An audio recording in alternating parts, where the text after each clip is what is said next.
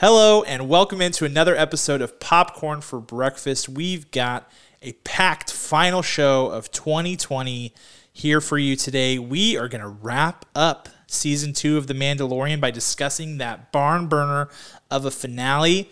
We are going to review yet another Oscar contender in Ma Rainey's Black Bottom, and tis the season to discuss Christmas movies. So we are going to wrap up the show with our schoolyard pick of Christmas movies. We got no time to waste. Let's do it.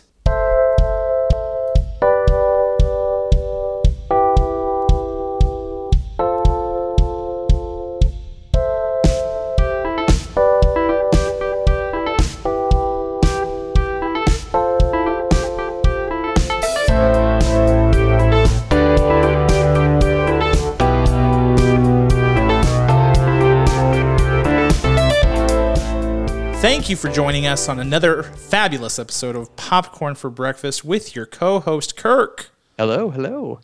I am your other co host, Cam, and this is our final show of 2020. Kirk, we made it.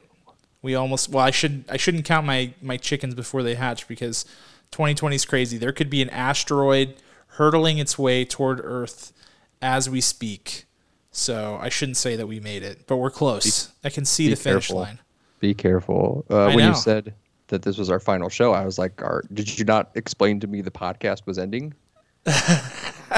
No, it's our final show for 2020. I mean, if there is life beyond beyond 2020, which I question at this point, to be honest with you. Um, also, like, this is what's. I have some depressing things to share. Well, People What? are like so happy to be like they're like 2020 good riddance. This year sucks, which I mean it does. This year sucks. It it just does. But who's to say it's going to be any better on the other side, Kirk? I know that's really a pessimistic thing, but when when midnight rings on on uh, January one, I think we're going to find that things are mostly the same. Sadly, yeah, I love and the that memes that are out me. there that they say it says uh, uh, 11:59, uh, December 31st, 2020, and then the clock the clock start strikes midnight, and then it says 11:60, yeah, December 31st, 2020, and it never ends. yeah. I think we'll just refer to it as 2020 until we're out of this crisis that we're in. We should just like let's not call it a new year until like we're legit out. When everyone's vaccinated, or the majority of people are, maybe that's when we can officially. I officially think I think I read we need like 65% vaccination to get to a point where like it's safe, which seems like a large number. To me. yeah, and because it takes three weeks, right? You get your first injection, then there's a Yes. three week waiting period. So that's a long time. That's a really long It is time. a it is a long time. It is a long time. Um, Hmm.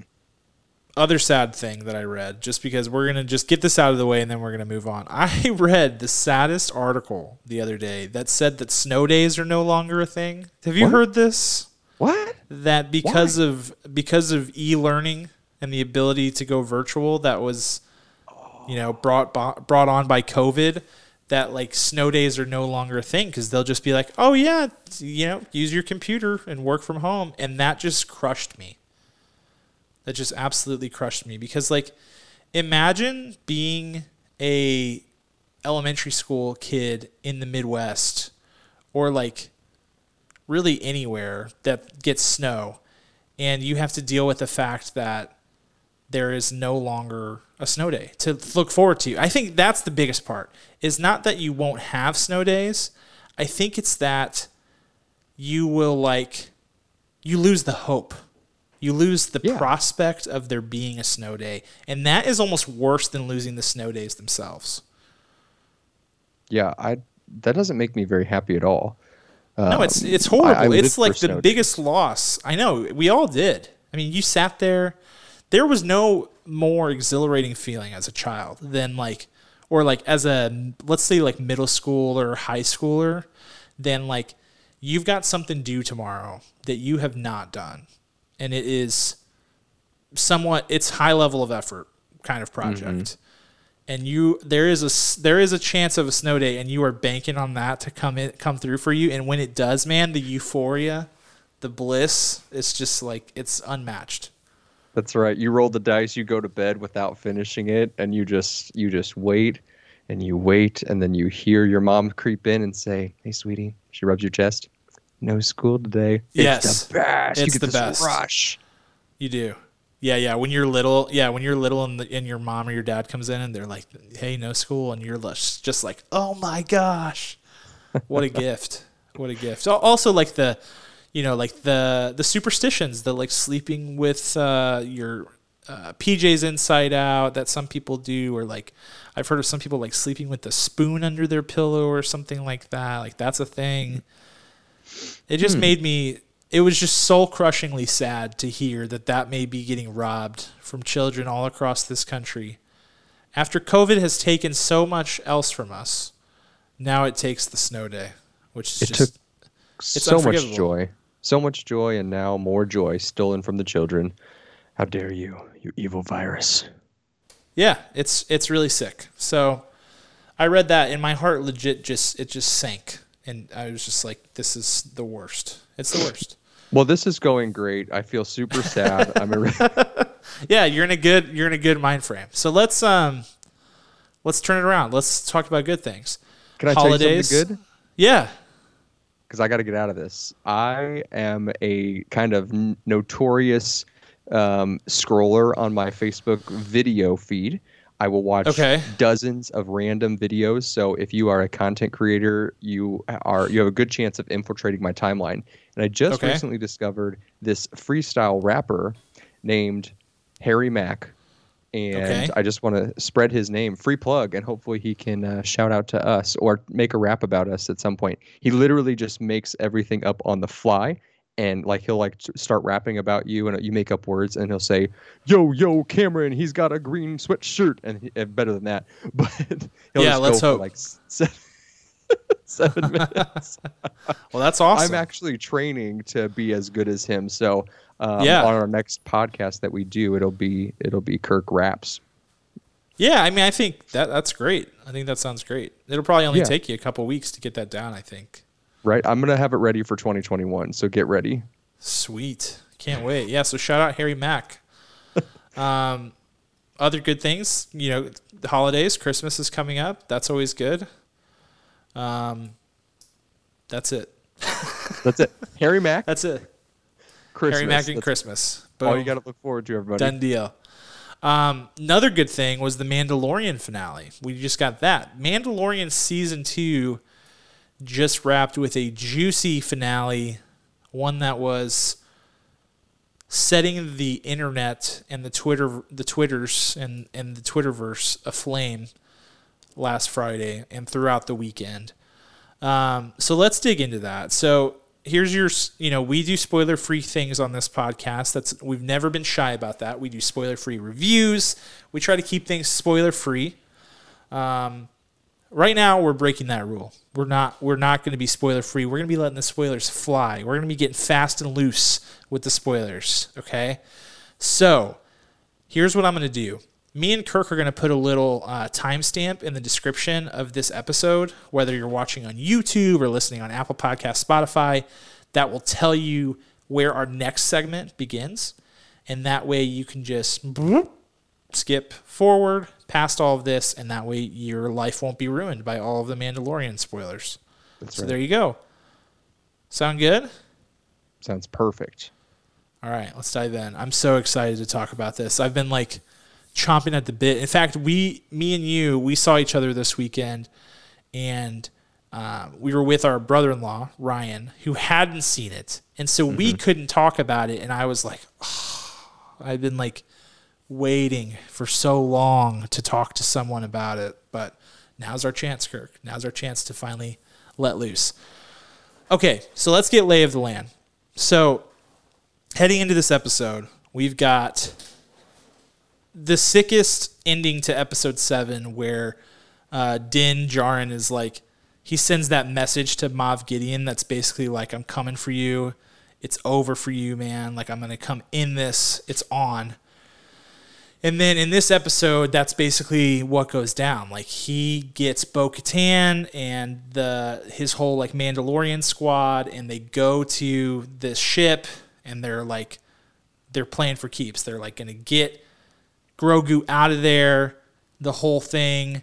They like airlock the um, they like open the airlock and suck all the dark troopers into space and then those crazy droid dark troopers like come back and it looks like all is lost but then a jedi shows up the same jedi that must have heard grogu's little like force call thing that he did on that rock On the sitting rock, yeah. yeah and uh, he shows up and in about three seconds you know exactly who it is and who was it kirk Oh, it was Luke Skywalker. It was Luke Skywalker. And Luke Skywalker does some awesome Luke Skywalkering. He like slays mm. all the dark troopers and then comes in. And it's like actually Mark Hamill. Like CGI de-aged Mark Hamill. And he takes Grogu and they bounce. They're out of there. Wow. What what an ending, Kirk. What what an what an absolute barn burner of an ending there.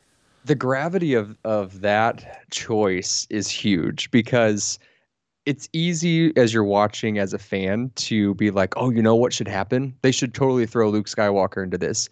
The toxic fandom has kind of ruined um, or tries to ruin the Skywalker franchise. There's so many people Yeah. who are saying we don't need the Skywalker franchise. Like, what are you talking about? That's where Star Wars began. Yeah, That's it doesn't exist so without it. Yeah, that's why it's so easy to piece it back together because it's so central to the entire Star Wars universe. So seeing him show up, robe on, green lightsaber fades up, it it just chills up my spine. It was so perfect. Were you expecting Luke Skywalker to show up? Because we knew that the we knew that there was going to be a Jedi that showed up when it was when it was about to go down. Like I think I think we all knew that, right? Because they teased it in like what episode five or whatever with that whole like seeing stone thing. So did you know that it was going to be Luke in your No. mind? Not a chance. I was just so hopeful. But as these things go, you know, writers often sidestep it. You know, they lead you to believe like it probably should be Luke Skywalker, and they say, "Oh, actually, here's this." Like, for all we know, they could have thrown. Well, they couldn't have thrown Mace Windu into it. Never mind. Rest No, they could have. They could have. Oh, because he came back to life in Clone Wars, right? Maybe. Well, I, so I'm not there in Clone Wars yet, but I don't believe he does. I don't believe he does come back to life in Clone Wars, but I don't think we've ever gotten a definitive canon Okay. death of Mace Windu. There Okay, are that would be cool. That would. Be there are a fair number of of Star Wars fans who think that Mace Windu survived Anakin's assault on him and is out there somewhere. That'd be pretty sick. That would be. That would have been cool. It would have been cool. I guess it still could happen because they've they've got uh, Samuel Jackson's face de-aging like mapped out from Captain Marvel. So if they wanted to throw him in here, it'd be super simple. you know, just like oh Yeah. yeah, use that, use that technology. Yeah, uh, yeah. I didn't expect it to be him. I really didn't because I thought it would. It's it was like almost too obvious so that they wouldn't do it. So that that's what made it all the much better to see him just pop up on the screen. Yeah, and I think I did expect it to be Luke. Um, but I also like I expected it because I just simply because I couldn't think of another person that it could have been. I just like it didn't make sense to me that it could be anybody else. But the fact that it's Luke raises an enormous number of questions. Before we get to that though, um, what do you think of Mark Hamill de-aged? It was great. Uh, it's it's as good as all the other de aging has been. Um, it's as good as it can be in 2020. Um, and it was Mark. It was Mark Hamill's voice. He Yeah. de-aged his voice. Like, Well, he is a voice actor, so Exactly, exactly. That's why it works more perfectly for him uh, than than others because right. all he had to do was maybe watch back five minutes of a clip of him from Return of the Jedi and be like, "All right, I got it." yeah, yeah, absolutely. Yeah, that was pretty cool. I thought it was cool. Um, what I feel like that tells me, though, and I'll see if we're on the same wavelength here, is that we're not going to see Luke again. no, no, no, no. Yeah, I think he's out. I think that like they would have cast someone. They could have cast someone. I mean, I know the fans have been calling for Sebastian Stan who is like oddly a dead ringer for young Mark Hamill if you do the hair right. it's pretty funny. Um, and would be a decent choice for that character. Um, but I think that you know I was waiting for the face. You know, I was waiting for the face to show because I feel like that would have told us all right then and there, like, and it did. If they planned on more Luke Skywalker in this series or in another series down the line, and I think that because they use CGI de aging, that that's definitive no. Right. Yeah, because it's too it's too difficult to have a continued CGI de aging for an entire for multiple iterations, right? Because yeah, it is. Uh, i.e., Gemini Man, it just doesn't work. It doesn't work for a whole. yeah, it doesn't work, and I think that like in general, and we've talked about this, like there is a reason that Grogu is a puppet. Like yes. he's a puppet because having a main character who's entirely CGI for 16 straight episodes would look absurd after a while. Yep. And so I think that like yeah, it's the same thing with CGI de aging. Like in these short scenes, like kind of like when they did it with Leia in Rogue One. If you do it like in short scenes, it's fine. If you do it over the course of a whole movie, you start to pick up on it, and your mind starts to like see it, and it breaks things. Right. yes. it like it breaks the effect at the very least, and it breaks your brain as well. so, where am I? Yeah, exactly. All right, so let's ju- let's jump in on the implications and talk about sort of like let's project into the future what's going on here. And Kirk's already grimacing. Um, and I'll be honest with you, when this is a true story. So I have been watching The Mandalorian while I like bike in the morning while I ride my little stationary bike. And so I was like all fired up watching this episode. And when I saw the the cruiser come in and I knew that it was going to be a Jedi, I literally was like, please don't be Luke, please don't be Luke, please don't be Luke. and then when I saw the green saber, I said out loud, I was by myself, I said, oh no, because I knew that what that means is that Luke takes Grogu and trains him, and presumably Grogu is the later massacred mercilessly yes. by Kylo Ren, right? That is one implication. That's one option. One one timeline. Yes. Yeah. What do you mean by that, Kirk? You're you're onto something here. What, you, well, what are you going for? Well, that's obviously one thing because if you think about it, um, Luke is is fresh out of Return of the Jedi here. At the time in the flashbacks in is it in la- yeah in the last Jedi when we see the age of Luke Skywalker, he's much older than that. So there's a chance that Grogu could have been even a mentor or a Jedi trainer instead of a, a youngling at his Jedi Temple training class. You know, um, so maybe he rolled out. Maybe he's rolling fat on some other planet. Who knows? He could have he could have gotten away from Kylo's reign, and but but here's the problem with that, Kirk, and this is where things get messy to me. Is and it, and it's messy all across the Mandalorian too. Like Ahsoka Tano is another good example. Mm-hmm. There was this big first order galaxy ending event going on, you know, where you've got like, um, you know, Palpatine is like back, like re reanimated and has his like crazy zombie army and all of that's going on. And all the while we just have Rey you know, like we just have Rey and, and Poe and, and the, you know, like the new, the resistance. And we never hear from Ahsoka Tano we never hear from Grogu, who is like this very force sensitive being who's like still very young. I just don't see how they could ever explain that while all of that crap was going on in the sequels, there were these two other beings, or even just one in Grogu, that was out there waiting in the wings for yeah. what? I don't know, nothing, I, I guess. I don't know. I guess the other theory is that Grogu was killed and using his blood powered either Snoke or Palpatine's re rebirth. Yeah, which is terrible.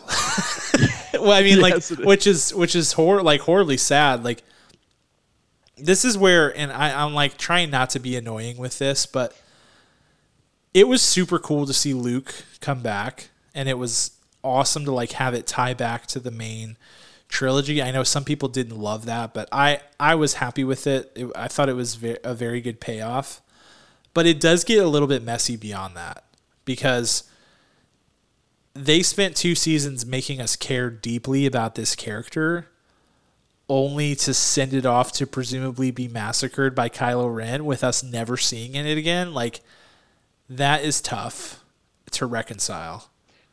In the books of Star Wars, doesn't Luke like have a son? Is that right or no? Yeah. Yeah. Yeah, there so are like there are Yeah. children, but that stuff's like not canon. Or like it is canon, but it's not like the Skywalker saga canon. Hear me out.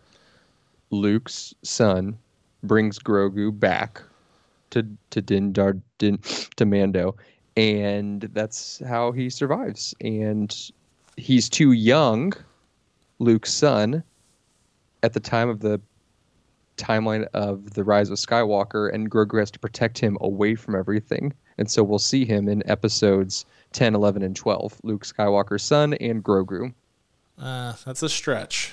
It's and that's being that's being kind. That's being kind. I mean, I do think there's potential for them to explain that like maybe Grogu was like still too young after you know, like during the events of everything that went down with the rise of Skywalker and like the, all the sequels because he ages like insanely slow. right. He's 50 years old right now and can't talk and is basically just like cooing and doing baby things. You know, you know what I mean? So like at a hundred, what does that make him? Like two in people years?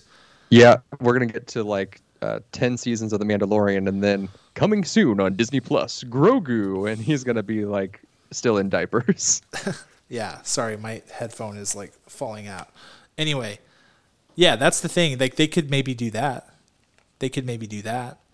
Um, There's so I don't many know. opportunities. I, I I I don't have a lot of hope for that. I really think that I really think that Grogu we just saw Grogu get sent off to be slaughtered by Kylo Ren and that just does not sit well with me at all. Yeah, It's brutal. We'll, we'll actually have a crawl uh, for season three. Grogu was horribly murdered in a massacre by Kylo they Ren. do the yeah, they do the we get a time jump. So I so let's jump into that. Let's talk about what's next for the Mandalorian because presumably Grogu is, you know, on to different things. This show has sort of wholly evolved around the Mandalorian, you know, Din Djarin and Grogu the whole time, like the whole plot has.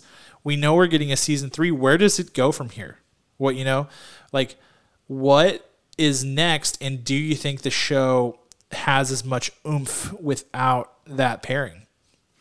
Yeah, I can see if he if we're on the tail of him, you know, getting messages from Grogu, maybe some holograms in the first couple episodes of season three from Luke, telling him how it's going, writing from the camp, uh, the Jedi camp that he'll soon be murdered at. I think that could give it a good boost to season three. But man, I can't stand what's her name. Uh, Oh, What- what's her name? Cara Dune. yeah, man, I don't like her. I don't like her. Yeah, it's. So- I'm like I'm pretty lukewarm on that character. So like I, I don't have really much interest in what that character is gonna do. I, I see her probably playing more of a role in like that Rangers of the New Republic series that they're coming out with. Sure. So just as long as she they keep her over there, that's fine. And I'll still watch that show, but I I need them to be separate. I don't want there to be like a love story between those two. Uh, I'd be much more interested in Ahsoka and Mando falling in love. Falling in love. Oh, that would be that would be interesting. That would be interesting. You have some wild plot ideas for the, man. for the Mandalorian universe. I'm just brainstorming. Um, I think it's here. Here's the thing: is like, at least for me, when I'm when I'm watching the Mandalorian season one and two, I'm thinking, at some point they're gonna have to get rid of this kid because it just they cannot. It's not sustainable. At some point, it's going to have to end, and they need to probably do it sooner rather than later so that they can move on to whatever the show is going to be. But at the same time, when you actually think about that reality, you're like, well, what is this show without him? You know, like mm-hmm. he is the yin to Din Djarin's yang, and and maybe there's this, maybe there's an argument for Din Djarin has sort of found himself now through that whole experience with Grogu, like he's he took off his helmet at the end and was like crying and stuff like that, which is a very different thing than we've seen. Maybe there's a different vibe there that maybe will give that character a little bit more depth so he depth so he can carry a show by himself. Maybe this whole like him having the dark saber and being like because of that being the ruler of Mandalore apparently like that could be a potential plot line to explore but it does give me a little bit of pause because the first two seasons of the show were so lovable because of everything that was going on there. And season two was much better than season one, in my opinion. Yes. And so it's uh it just it makes me wonder. It makes me wonder. But we'll see, man. We'll see. We'll see in 2027 when the Mandalorian returns. Yeah, okay, so let's let's talk about that. So after the credits of the finale, there is an extra scene of uh, Fennec or Fennec or however you pronounce that, and and Boba Fett going back to Jabba's palace to claim the throne, and in doing so, killing Bib Fortuna, which is hilarious for so many reasons. but and there's just like this epic sequence of like they kill everybody in Jabba's palace, and then Boba Fett takes the throne with Fennec at his right hand, and it's like the book of Boba Fett coming, which is awesome. That scene was awesome. I loved it, and um, we knew that show was coming, but it's coming December 2021, which is when we were originally told Mandalorian season three would be coming. Um, and Jon Favreau actually went on Good Morning America this morning and basically said that Book of Boba Fett is a separate series. I know there was some like weird rumors on the internet that it was like it was Mandalorian season three or something like that. Yeah. It is its own deal. And it's coming in December of next year, and then it will be closely followed by Mandalorian season three, which I guess would make that almost certainly 2022 at some point. Mm-hmm. Yep. So that's, how long right. we'll have to wait. So to your point about time jump, do you think we'll get a time jump? I kind of think we will. It'd be pretty cool if we did. It's a good way to reset the energy. Yeah, because know? then you're like, oh, we're here now. Yeah. yeah, th- here are the things you can do the whole like, you know, the first episode is like, here are the things that have changed since the last time, you know, basically like new lay of the land. You can do things a little cleaner that way. You don't have to get into like the messy details. Um, I kind Yeah, of dig just- that. Just through bits of exposition. You can even have like a two minute intro where where you pick up at the exact same moment and then you kick to a black screen five years later. And then Yeah. let's go. Yeah. Yeah, that could work too. Yeah, it does get interesting though when you you know now that I'm thinking through this sort of out loud when you talk about time jumps and we know that this is set between Return of the Jedi and The Force Awakens and there's like approximately I can't remember if it's like a 30 year gap or um, like somewhere between 20 and 40 years between there. So you're you're somewhat constrained in terms of time jumping by that before you start stomping on the sequel timeline, which I don't think they want to do. No, no. But we could in this little window with all of these shows, one of them could drop uh, when Rey was was ripped from her parents, you know. So that's that's an option. Potentially. It's pretty kind of cool. yeah, speaking of that, and like speaking of the sequels, I was really surprised that toxic Star Wars fans were not on full display after this. Yeah, I weren't you? Yeah. They they- really were just either quiet or for it, which is totally unlike them. Yeah, they were mostly for it. Like mm-hmm. the same people that would usually be throwing a huge fit about stuff were like totally for it. And I know that they had to have come to the same realization that you and I did that Grogu's like gonna go off and die at the hands of Kylo Ren. So I was just like very surprised that the reaction was overwhelmingly positive. In fact, after I watched it on Friday morning, I texted you and I was like, "It's about to go down." like I really expected it to turn, but it just didn't, which was totally baffling to me. Maybe they hate Grogu so much that they were super excited about his future. No one hates Grogu except for Satan.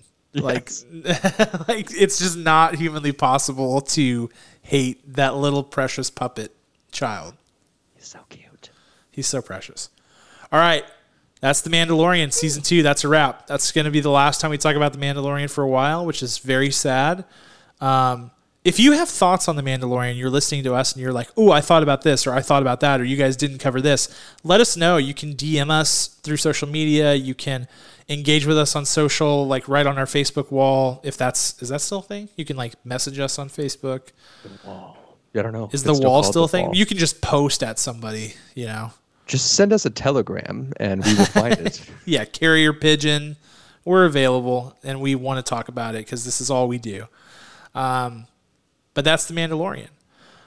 All right, let's shift gears. So know what's popping this week because there really just is not uh, a ton of news. But I do want to go off script here for a second, just to say, um, the one unfortunate news story that did break today is that John Mulaney checked himself into rehab, and so I just want to say like John Mulaney is an awesome creator, one of the funniest, most inventive people that we have.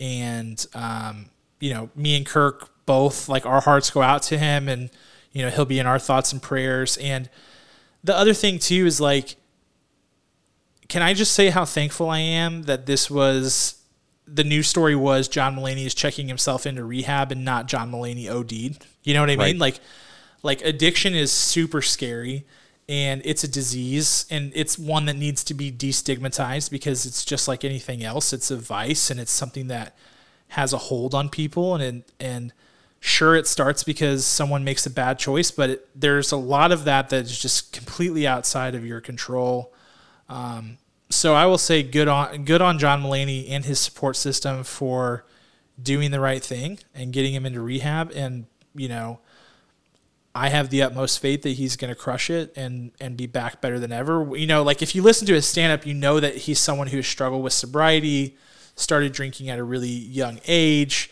got mixed up with drugs at a really young age, and has dealt with it before. And so, um, you know, my heart just breaks for him that this is you know back and a part of his life. But just you know, we're I know you and I were talking. We're both just so thankful that he is in a situation um, where he's getting help. So right, right, and you yeah. have to you have to think that it's just another, not victim, but another consequence of this pandemic.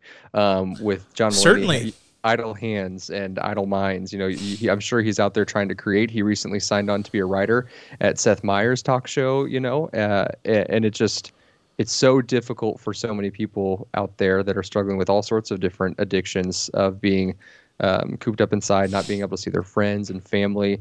You don't You're have so your support right. system. It, yeah. Yeah. It was just so great to see just the love poured out for him. Uh, yes, that, that everyone was just excited that he was going to, you know, hopefully going to be okay. That that exactly the news story could have been absolutely tragic in, in, a, in a year of tragedy. So uh, very excited that for him that he is getting the help he needs.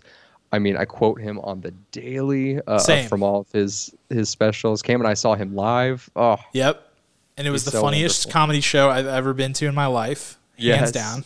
Yes, and I can't wait for more. Uh, he's he's gonna he'll, he'll bounce back, and it's gonna be really exciting.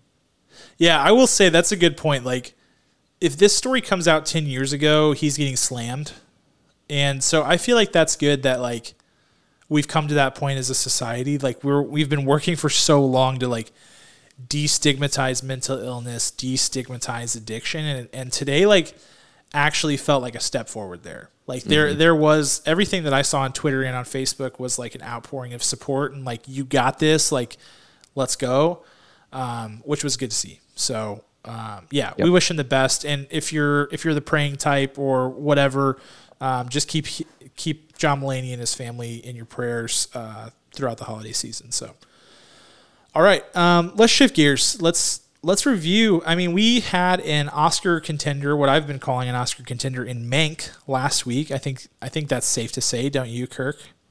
Easily, it'll be up there. Yeah, um, and we've got another one this week. So we're we're um, we're right in the middle of award season. We're we're starting to get into it. So the movie we're reviewing this week is called Ma Rainey's Black Bottom. It is a, an adaptation of an August Wilson play, and um, it released on Netflix, and it's available on Netflix for you to watch at your leisure. So if you want to pause this episode and watch this 94 minute movie and then jump back in, I think that's a good choice. And uh, Kirk will give a synopsis real quick, and then we'll go into our spoiler free review. Here we go. Loosely based on the real life blues singer Ma Rainey, August Wilson's Ma Rainey's Black Bottom explores the vivid snapshot of the 1920s and 30s following a small band of hopeful artists set against the backdrop of racism, classism, and more. Find out on Netflix's Ma Rainey's Black Bottom, now streaming. You're like Johnny Gilbert on The Price is Right with that, man. That's what it reminds me of. Like, the movie could be Schindler's List, and you would be out here, or like Sophie's Choice, and you'd be like, all that and more. I want to do a string of synopses that have that. it's so great. It gets me every time. It's so funny. um, yeah, it's funny. Before we dive into this, like, first of all, I so I try to read very little about movies before I go into it because there's so much freaking information. That's why I say I try because I a lot of times get bombarded with like reviews and crap on Twitter just like while I'm innocently scrolling. Um, but I actually did a good job of staying away from everything on this one, and I had no idea that it was an adaptation of an August Wilson play. Um, which, for those of you who did not see the 2016 movie Fences, that starred uh, Denzel Washington and Viola Davis, and was also directed by Denzel Washington, this is um, by that same playwright. August Wilson wrote Fences and wrote Ma Rainey's Black Bottom. And apparently, I did not know this until today, that Denzel Washington is going to produce all 10 of August Wilson's Pittsburgh Cycle plays, um, which were like hugely successful, Tony Award winning, um, you know, like Pulitzer Prize type plays that came out in the 1980s. And um, he's going to release all of them over the course of time. So this is two of 10. Two of 10. Right. That we have so many more to go. Like it's insane that these. I'm excited. And so Fences was so great. Obviously, this one you'll you'll hear our thoughts, but let's keep going. I wish there were 30 of them. Like they're they're so good. Yeah, for sure. Um, all right, Kirk, let's go into our superlatives. Who are you giving the Oscar to? My Oscar is going to go to none other than Mr. Chadwick Boseman. Rest Chadwick, yes. I mean, so I I loosely knew what this uh, what this play slash hybrid musical was about, uh, okay. just from always being uh, being grown up in the theater world, and so I had an idea of what it was going to be. So when I saw his picture on the poster, I, I was just thrilled because I kind of knew glimpses of what this character was and, and it was just perfect it, it really was mm-hmm. when you mm-hmm. see him on screen especially in in this uh this world that denzel is creating through this these these play cycles um you you know that they were plays first but they're they're their own universe they're their own style they're you don't look it doesn't look like you're watching it on a stage but you can feel the flair and the flavor that they're throwing down. It's so cool. And chadwick boseman knew exactly what he needed to do to be in there. Uh, what's really cool is that chadwick boseman was one of nine people that denzel gave full ride scholarships to yeah. to acting careers. That is, is super cool that he got to see someone that he encouraged and funded come and become this this major influence in so many people's lives and be so successful and be on top of all of that uh, such a good actor. When when he is just on screen it is you just you just are are infected with whatever he's feeling at that moment Um, if there was a camera on me, I'm sure my eyes would be just like going crazy, like oh yes, and you know, uh, I just I just would love to have a camera on me, like through a second watch through to see what that happens like. So Chadwick Boseman all the way. Yeah, it's a good pick, and it's my pick as well. I went with Chadwick Boseman. Um, I mean, you you said it really well. It, it, truly is just a really electric performance from Chadwick. Um, it was it was a different performance for him, different than some of the roles that he's been cast in before. He was like this hyper ambitious, just like big mouth, you know, guy who is wanting to take over the world and is just hyper talented and just like has so much at his fingertips, but he can't control it. Um, and he embodied that so so well. And just from a pure acting perspective, his um, his use of the staging, whether it was like choreographed, I mean, I'm sure it was I'm sure it was choreographed to an extent, but his use of you know he the way he paced around, the way he you know used objects um, like his prized yellow shoes to tell the story, um, used the lockers that were in the rehearsal room. Just all of that was so spot on, and he he gives about like a five plus. It, it may have been closer to ten minute monologue in this movie that is just breathtaking. Um, I don't think I blinked throughout the entire thing. it was incredible, and he's using all of the objects around him. He's playing off of his fellow actors who are saying nothing but are giving him visual cues. Um, it's it's truly remarkable, um, and a performance that it, it's it's so appropriate that this was his last performance because it really is just it, it really just is, does embody who Chadwick was as an actor and as an artist and how much of a virtuoso and an absolute star he was. Um, yeah, I think it's. Uh, I mean, based on what I've seen, I think he's in line to potentially win an Oscar for this role. He may even be the favorite based on what I've seen so far. Now, granted, there are more movies to come, but um, it is that good of a performance. And in a movie where he stars alongside Viola Davis, um, for him to, to steal the show is quite a feat. So it has to go to Chadwick Boseman for sure. Indeed. Who plays Levee? Indeed. Levee Green is the name of the character, by the way. That's right. That's right. Next up, we got Scene Stealer. Scene Stealer. And of course, this goes to Miss Academy Award winner Viola Davis. Yep. For me. Um, so Ma Rainey is a real, a real blues singer uh, from the 1920s, 20s, and 30s, and this story is based very fictitiously off of that. Basically, they're going off of the vibes and the kind of the, the, the trailblazing that that she did. And let me tell you, Ma Rainey was kind of a scary woman. and Viola Davis is a very powerful woman. And I always thought that Viola Davis has been has been a very a very beautiful woman. And when they when you, the makeup team, the way they put things on Viola Davis and the way Viola Davis changed her entire gait of how she walked and her physicality. When I mean she controlled everything. Uh, just like her character, she controls everything when she's on screen uh, as as Miss Ma Rainey. Uh, I, I, couldn't look away. I couldn't look away because out of fear that she might reach through the screen and attack me because she was so um, uh, intimidating. And at the same time, you understood like where this like deep dark pain was coming from at times and you're like oh tell me more. Like can we have like a sequel where we or a prequel where we go back to ma rainey's like upbringing? Like that'd be cool. I don't know maybe it's in one of the other eight plays from august wilson. Maybe we'll get to explore that. Who knows? But i i loved it. She wins. Yeah i think uh, so mine's also viola davis. She's remarkable. She of course won her first academy award portraying an August Wilson character in Fences. So I'm um, glad to see her back in this world that suits her so well. Um, August Wilson wrote great female characters by the looks of it. And um, she had the additional burden that none of her cast members had of portraying someone who was a real life person.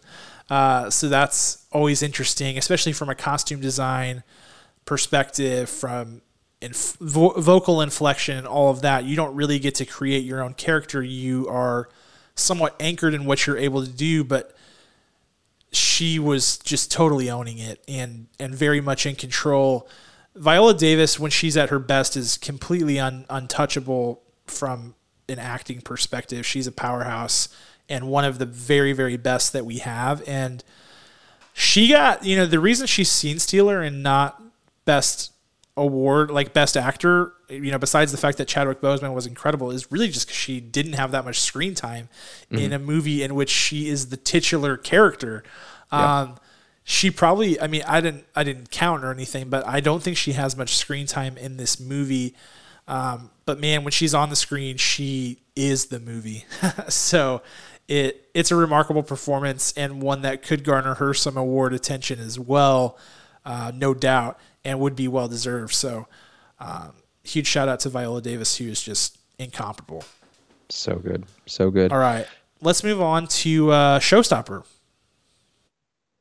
The showstopper for me has to be in the screenwriting. Um, it's very simple yeah. because they had they had the blueprint uh, from the incredible award-winning play, and what I loved about the screenwriting with this uh, uh, of their adaptation is how well they made all of the incredible themes from this just work. I never I always yeah. knew they were moving, but I never felt like this is what you're supposed to listen to. Like 100%. 100%. Yeah, it, it was it, it'd be so easy to do that and especially in an adaptation to be like, well, we have to make it toned down or toned up for film depending on the theme and mm-hmm, everything mm-hmm. just locked in together with such precision that uh, I was just blown away every time any of the characters open up their mouths because it was through every character. It wasn't just Chadwick and Viola. It was through every character. Every character was involved, and every character played a different part to support all of those. So there we go. Yes, that is so money. I'm actually I'm so glad that you said that because I um the themes were were just total cash throughout. Masterfully executed. It i was sitting here thinking man this thing is rich in themes. It's a one one hour and 30 minute play slash movie and it is just i mean every theme imaginable is there and and it's there in a, a way that is there for you if you want it but you don't you're not forced to pay attention to it. This movie and and that's just man like that is good artistry. When it's interpretive and you can have a conversation with 10 people about this movie and they would have picked up on a different theme and that's solely based off of where they're at in their own life journey and what resonates with them like it was so funny like it took me probably 30 minutes into the movie where i'm like man i'm picking up on all of this like um, old older generation versus newer generation theme. And then i was like oh but there's other themes layered in here. I'm just clicking onto that because that's what's relevant to me right now. Mm-hmm. um, and to your point like themes are only good if you allow the audience to decide what is important there. Like you have right. to give them the resources to figure it out by themselves but it can't be too illicit to where it loses its effect. Um, and that was that was just on point the whole time. So I'm glad you called that out um, because that was not my showstopper. My showstopper is in general just the production design and the. Yes. Um, it's it's an interesting thing for a number of reasons. One thing is you are adapting a play into a film, which if you're adapting a book into a film, you don't have that much of a burden to show why you made that choice because the the reason you're doing it is to bring something to life. When you're adapting a play to a film though, you have to have a reason for why that thing needs to be moved off of the stage and into film, which are two similar mediums though not the same. And they made up for that by having an impeccable production design, by using um, staging and camera angles and set pieces that are not possible in a staged theater environment to enhance the storytelling.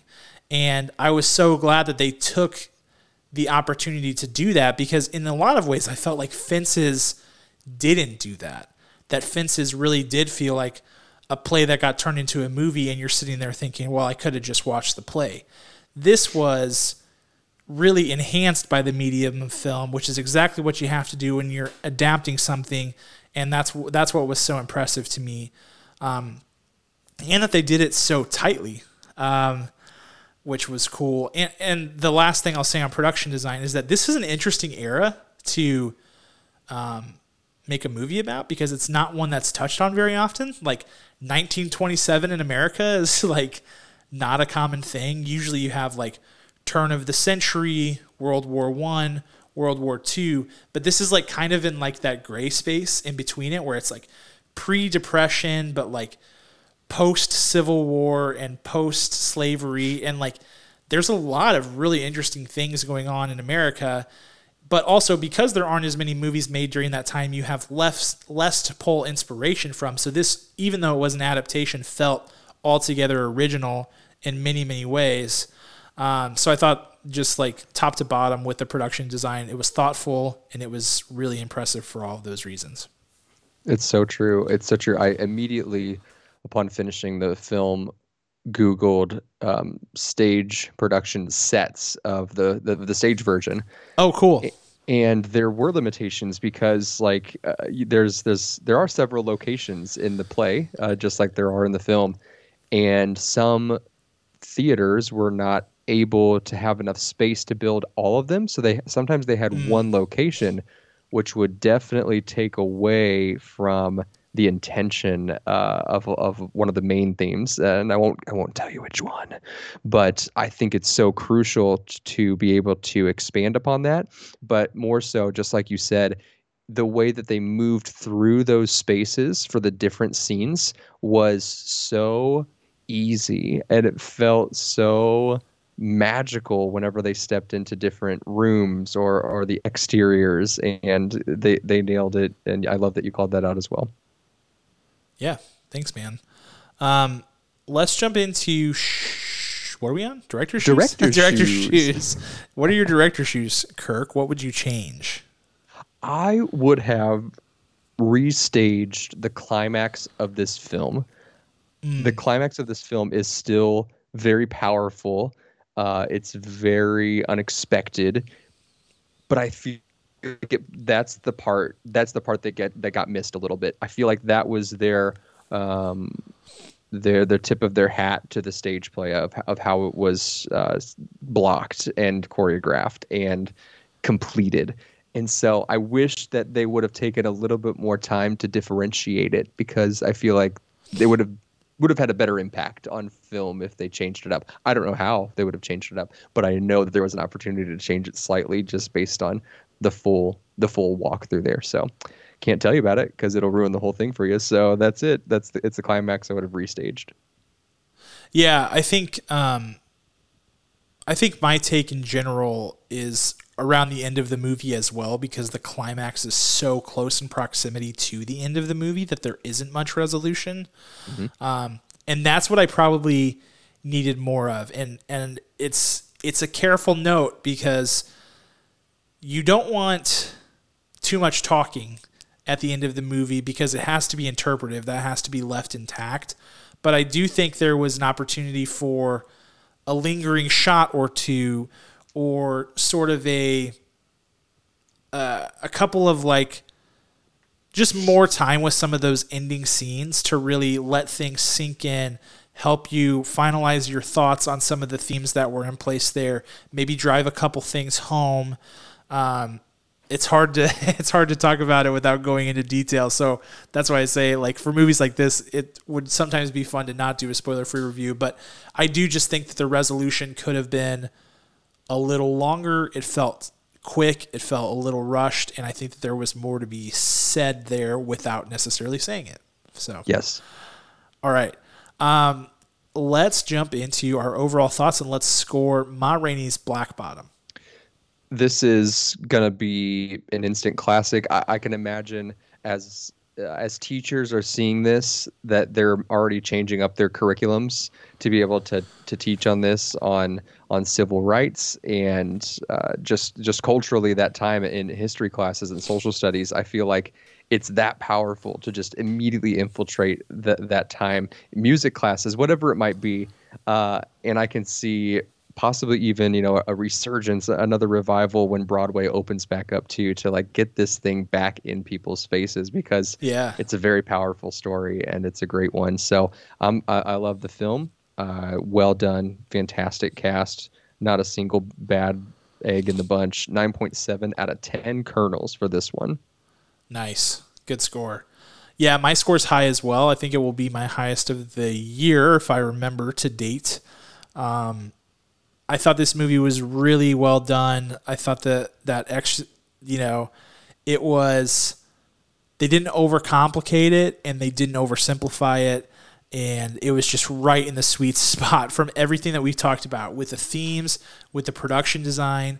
They were very, very intentional and very thoughtful. And that's just something that you have to respect, especially taking care with an adaptation, which is something so few people do these days. So many adaptations miss the details or forget that question that we always talk about on this show, which is why are you adapting it to film? Why are you adapting it to television? That is the crucial question you have to answer, and it has to be the through line through the production. I think that they checked that box and then some on this movie. So for me, it's a 9.4 out of 10 kernels, and I expect it to be a Best Picture nominee. I would say it's um, it's quite good, especially in 2020. It's it's the best that I've seen so far. Best picture, best actor, best actress, screenplay, Adaptation. Yeah, adapted like screenplay. Uh, it's going to run the gauntlet for sure. Yeah. So definitely one to check out when you got some time off of work. Hopefully over these next couple of weeks. It's uh, like we said, quick movie, 94 minutes. I watched it last night and I was like, "It's over? What?" like that was uh, that was a quick drink of water. No no problems there. Um, which was much needed because it was late and I needed Yeah. to go to sleep. So Yeah, I was very thankful for that. we procrastinate on watching these, not because we don't want to watch the movies, but because we don't have time yeah. and we don't have time. Yeah, and like sometimes, or I'll tell myself I want it to be fresh. You know, Yeah. like I, I want it, I want it to be like fresh in my mind whenever I go to review it. or we um we don't uh, we don't pick a movie as well. It's like I yeah, I think we procrastinate more on the picking the movie than we do the watching. We're like, it'll be like Saturday afternoon, and we're like, so uh, what are we gonna review this week? And it's like, oh crap. and I think it's Um, because there was a brief period in our episode um history where we probably went through like four bad movies in a row and I think we're just avoiding Yes. that like the plague. We are. We are for sure. for sure. Um, okay, cool. So that's Ma Rainey's Black Bottom. If you got a chance to check it out on Netflix, let us know your thoughts. Let's talk through some of these themes. There's tons of them. I would love to hear. I'm sure there are ones that I missed. I'm sure there are ones that I picked up that you didn't. It's uh, it's great in that way. So let's have some dialogue about it if you're interested in in it, and we'll see what happens come awards time. All right, let's move on to our schoolyard pick, which, because it is the holiday season, is going to focus on a time honored genre of film, which is Christmas movies.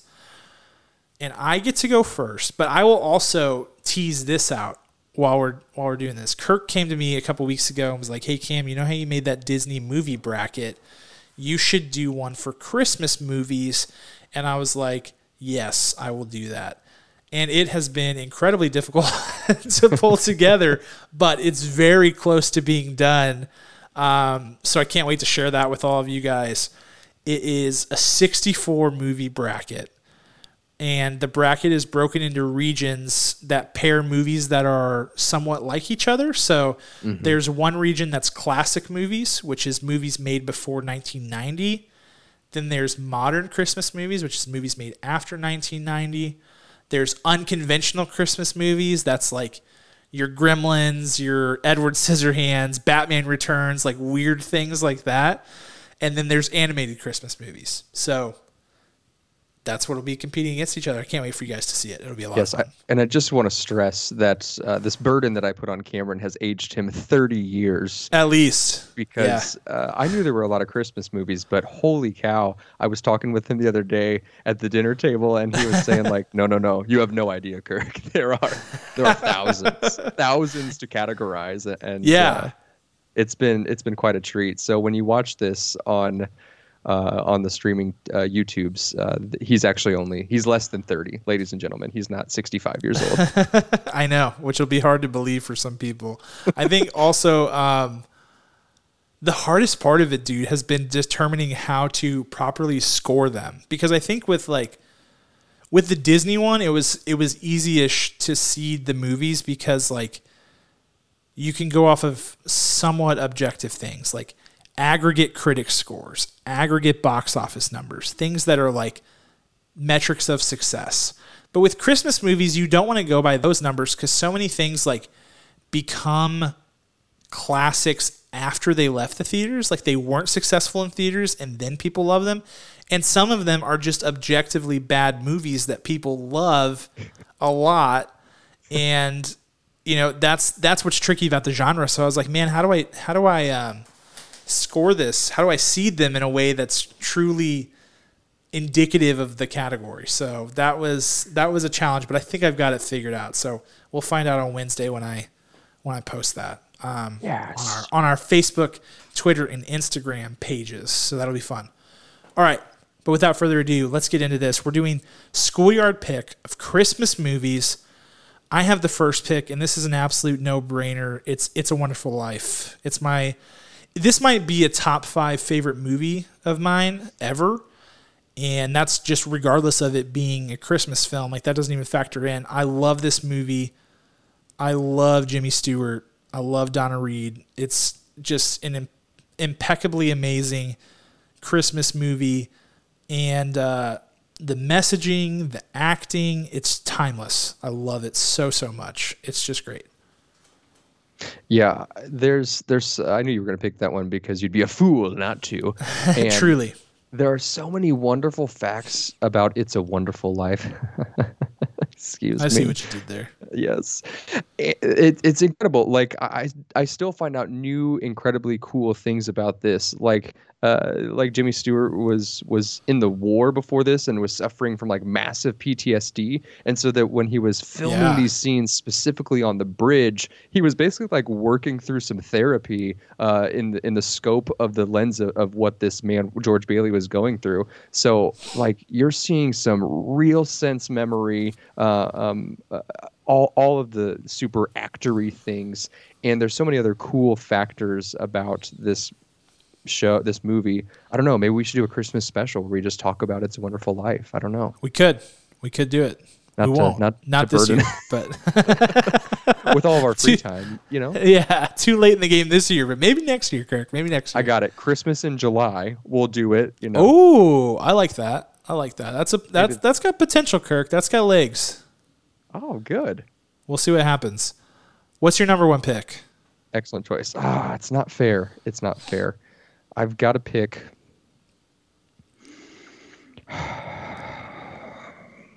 Well, this one I can never take my eyes off of it when it's on The Santa Claus with Tim Allen. Ooh, good one. Good one. Yeah, so inventive. Um, not the second or third. I don't, I don't count those as real movies. I think those are just like nightmares, actually. But the very first one, so well put together, so well thought out, um, so creative from top to bottom. I could watch that one on repeat all the time. And in fact, I used to. Uh, Aubrey, my uh, my wife, your sister, used to only be able to sleep with the TV on the entire mm-hmm. night. And it has an incredibly soothing DVD menu with the with the the snow globe that shakes, and then he he flies around. Oh, and the great soundtrack. There's great. There's a great score to that movie. Yeah, yeah. So it has to be the Santa Claus for me. That's a great pick. I, I, I am a fan of that one. It's we watched it just it was one of the first ones that we watched this season, so that's that's always up there for me. It's a good choice. Yeah. Um, I am gonna go with the Muppets Christmas Carol as my second pick, dude. I freaking love the Muppet Christmas Carol. It is such a hilarious thing because they like sort of intentionally, unintentionally made the best Christmas Carol adaptation with Muppets, which is hilarious. Um, but they like it's one of the truest to the actual novel, to Charles Dickens' novel in terms of accuracy. Like Gonzo plays the role of Charles Dickens in the movie and reads actual lines from it, and so yeah. they stay pretty close to the actual story, and the humor is still well intact. It's still it still works to this day, um, as the Muppets kind of always have, and it's just fun. It's Michael Caine being Ebenezer Scrooge is just hilarious and lighthearted and awesome. Um, I can't say enough about it. I loved it as a kid. I love it as an adult. I think it truly like no like all joking aside, I think it's one of the greatest Christmas movies ever made. Excellent. Um, I must cite this next one because it is a Christmas movie, and I just I stand with all of you. Oh, here we go. Here we is here we go. as well. Uh, you have no idea what I'm about to say. You have not not a clue. I'm sure. I must say, Die Hard. Yeah, that there it is. It's got to be there. I saw this movie when I was like six because my parents thought it would be a good idea, and I, I, think that's it. a great idea. I think that's a great idea. what are you talking about? it, I say it younger every year. You know, I started I think when a couple of years ago, like, oh, I was 12. There's no way I was 12 when I saw this movie, and so I just keep backtracking it for Yeah. funsies. Uh, I saw this in the womb, and I remember every bit of it. In a couple years, it will be. Uh, absolutely a Christmas movie. Uh, it, the, he goes to a Christmas party, a Christmas party at Nakatomi Cl- uh, Plaza, and that is where i- everything gets gets destroyed. Hans Gruber takes over and robs, tries to rob the giant place of all of its money. So, Mm-hmm. Merry Christmas. Now I have a machine gun. Ho ho ho. That's all I gotta say. That's a good pick. You'll be you'll be glad to know that Die Hard is on the Christmas movie bracket, and I believe it is a one seed in its region. So it's uh, starts out on top. So there you go, Kirk. That's that's just for you. Thank you. All right, pick number three. This is where it gets tricky. This is where it gets tricky. I think for nostalgia factor and just like this one's always in the rotation and high in the rotation, I got to go Home Alone. Ah. I I love this movie. I I mean I love the um, the John Williams score that's in this movie. I think it really elevates it to great heights. Um, Joe Pesci is incredible in this movie. Um, there, it's definitely like there's plot holes galore in this thing, so you can't think about it too hard because it starts to fall apart. But in terms of just like hijinks and like Christmas fun and just like creativeness, like I think it's a pretty creative movie in general in terms of a holiday movie. So, um, yeah, I really like it. It's a classic. It's one that you have to watch. I think everybody watches it every year. Um, it's it's right up there with like Rudolph. Like people watch it, so I think that's got to be up there for me for sure. Home Alone. Excellent. That was going to be my next selection. How dare you? Um, so I must take Jingle All the Way. Jingle all the way. Great choice. a great choice. This one, I mean, if you have not seen this, if you've been like waiting, maybe you were too old or too young to see this movie, just stop what you're doing right now at the end of this episode and go turn that stinking movie on. It's so good. Uh, uh, Cameron and I have talked about it before. It's like the perfect 90s snapshot of everything that was popular uh, at the time uh, and is no longer relevant in any way, shape, or form. I don't think anything in that movie is successful anymore. No, not Arnold Schwarzenegger, not, not Rita Wilson. What is it? Jake Lloyd, you know, young Anakin yeah, Skywalker. Jake Lloyd. Nothing. No one. All of no it. one. Uh, not even the mom. I mean, she is great, but I can't remember her name. Uh, it's just it's sad, but it's also such a wonderful piece of history in film. I love it. It's so good. Yeah, and it, it's it's see this is one of the movies that like on the bracket was hard to figure out because it is an objectively bad movie that is beloved by so many people because it's hilarious because like like at times it's genuinely funny and when it's not when it's trying to be serious it's funny because it's trying to be serious Yeah. and so it just like it's that perfect combo of like it has to be a cult classic because it just like keeps you rolling the whole time like there's I bad mean- acting but it's funny like i don't know Schwarzenegger fights a reindeer in this movie. Yeah, he yes, exactly. Schwarzenegger fights a reindeer. That's really all you need to know. Um, and and so and that's much not more. even the climax of the movie if you've never seen this. Like, it's not. It's definitely not. That's like that's like the f- like seventh most exciting thing that's that that happens in the movie for real. oh. Uh, it's a classic. Um, great choice and an unexpected one, but one that I'm glad is on the board because it deserves its its due. Um, okay, my fourth pick. I am going to go with. Mm, this is tricky. I'm gonna go with Elf. I'm gonna go with Elf. Yeah, I'm a big fan. I think that this movie was. I remember seeing this movie. I, I actually remember seeing in theaters at the Lincoln Theater in Belleville on Thanksgiving in uh, 2003 when it came out, and just loving it. I was I was like 10 years old, and I thought it was amazing. I still think it's amazing. We just watched it two nights ago. Um, the humor's hilarious.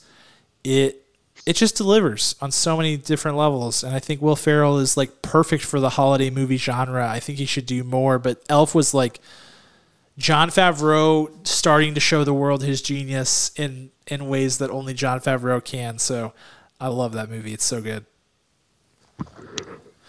Sorry while I yawn because it's midnight.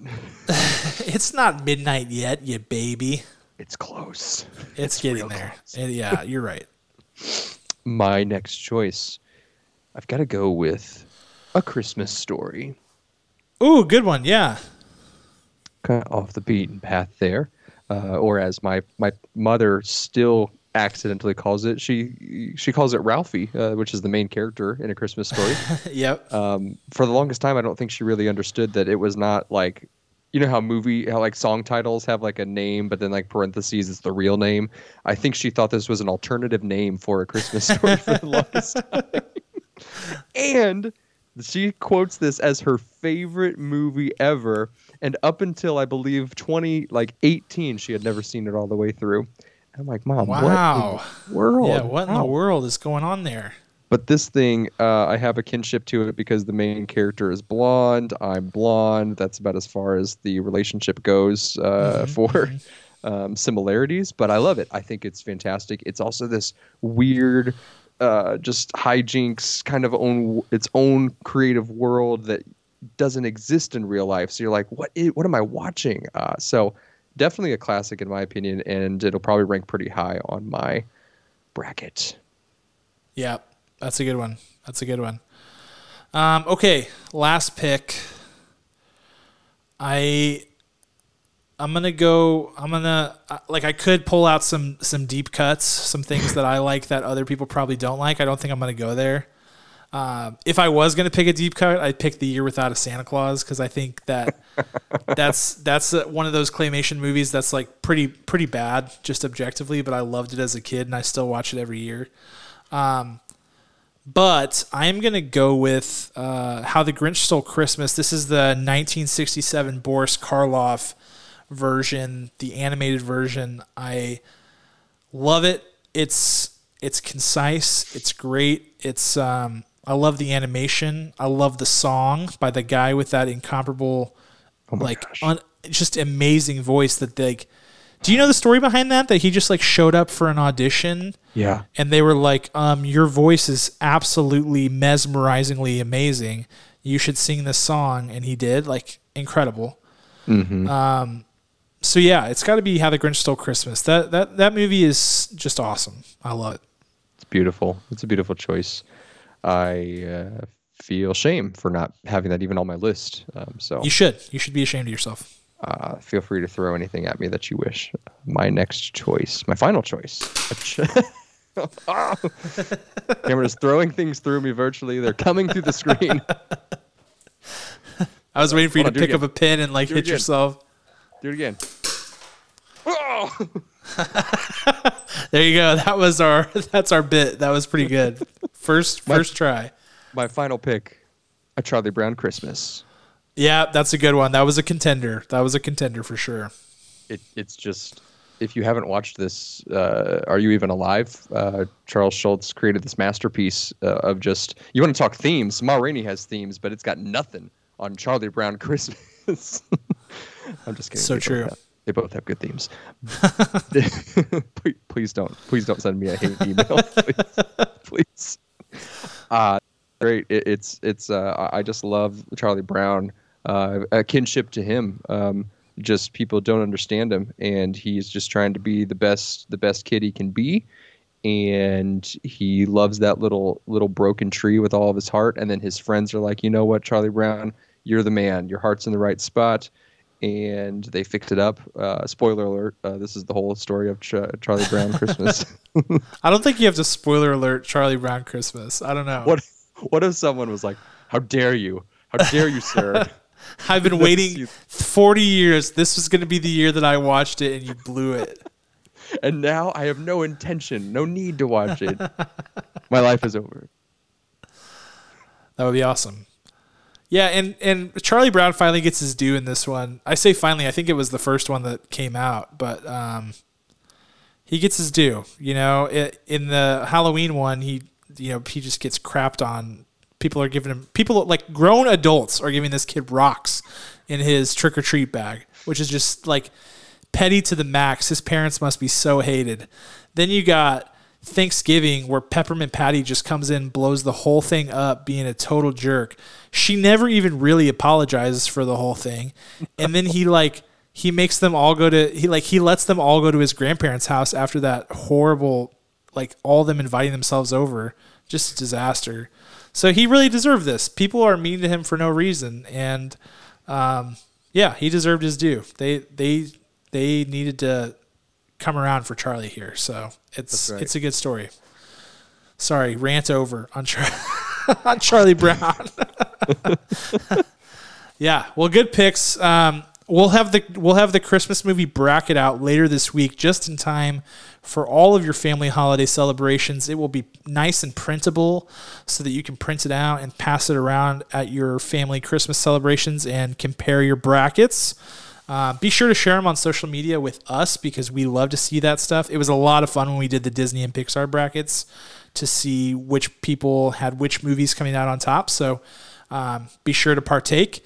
And uh, that's all we got for you guys. Um, from on behalf of me and Kirk, I will say that we wish you all an amazing holiday season, a Merry Christmas, a Happy New Year, and we will see you guys on the other side. Um, we also want to give thanks to our executive producer, Ryan Spriggs, and of course, the band Rhetoric, who gives us our original music, which you're about to hear right now. We'll see you guys in 2021. Talk to you